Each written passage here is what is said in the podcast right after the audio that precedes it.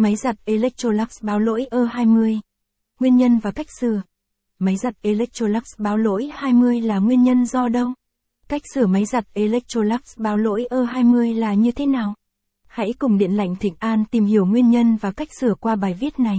Nguyên nhân máy giặt Electrolux báo lỗi E20. Có rất nhiều nguyên nhân khiến máy giặt Electrolux báo lỗi E20. 06 nguyên nhân chính là, máy giặt đã bị cặn bẩn bám quá nhiều vào đường ống nước thoát. Do đó, nước không thể thoát được lúc máy cần bơm xả nước thoát ra. Do bộ phận bơm thoát đã bị hỏng và cháy cuồn. Do hố bơm bị bẩn, có vật kẹt ở trong hố bơm nên dẫn tới tình trạng kẹt cánh bơm. Do rô to của cánh bơm bị hỏng nên bơm không thoát được. Do bơm bị om dẫn đến không chết hẳn.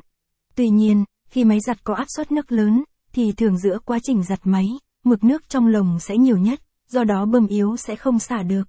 Do ở mạch điều khiển bị lỗi nên không thể cấp điện cho bơm trong suốt quá trình xả nước đi. Vậy cách sửa như thế nào? Chúng ta cùng tìm hiểu ngay sau đây. Cách sửa máy giặt Electrolux báo lỗi E20. Tùy theo trường hợp mà có cách sửa khác nhau. Có lỗi quý khách có thể tự sửa nhưng có những lỗi quý khách cần phải gọi thợ sửa có chuyên môn. Trường hợp do bộ phận bơm thoát bị hỏng thì bạn cần phải gọi thợ sửa máy giặt Electrolux để giúp bạn khắc phục vấn đề này.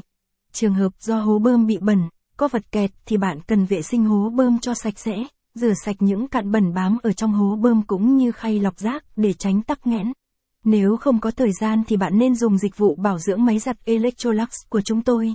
Đối với trường hợp bơm bị chết hẳn thì bạn cần gọi thợ sửa máy giặt tại nhà Hà Nội để thay bơm cho máy giặt.